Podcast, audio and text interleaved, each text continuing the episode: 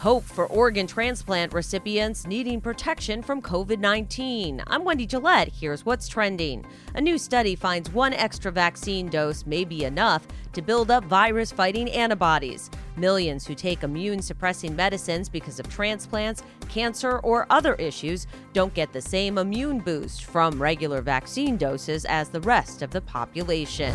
Universal Orlando parks are back operating at full capacity after the pandemic.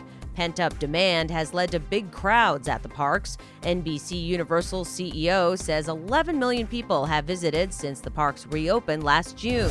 And the New England Aquarium in Boston was presented with an entrance ticket last week, purchased quite a long time ago in 1983. It said the purchaser could return at any time in the future. 26 year old Rachel Carl got it from her great aunt, who came to visit the aquarium more than 37 years ago.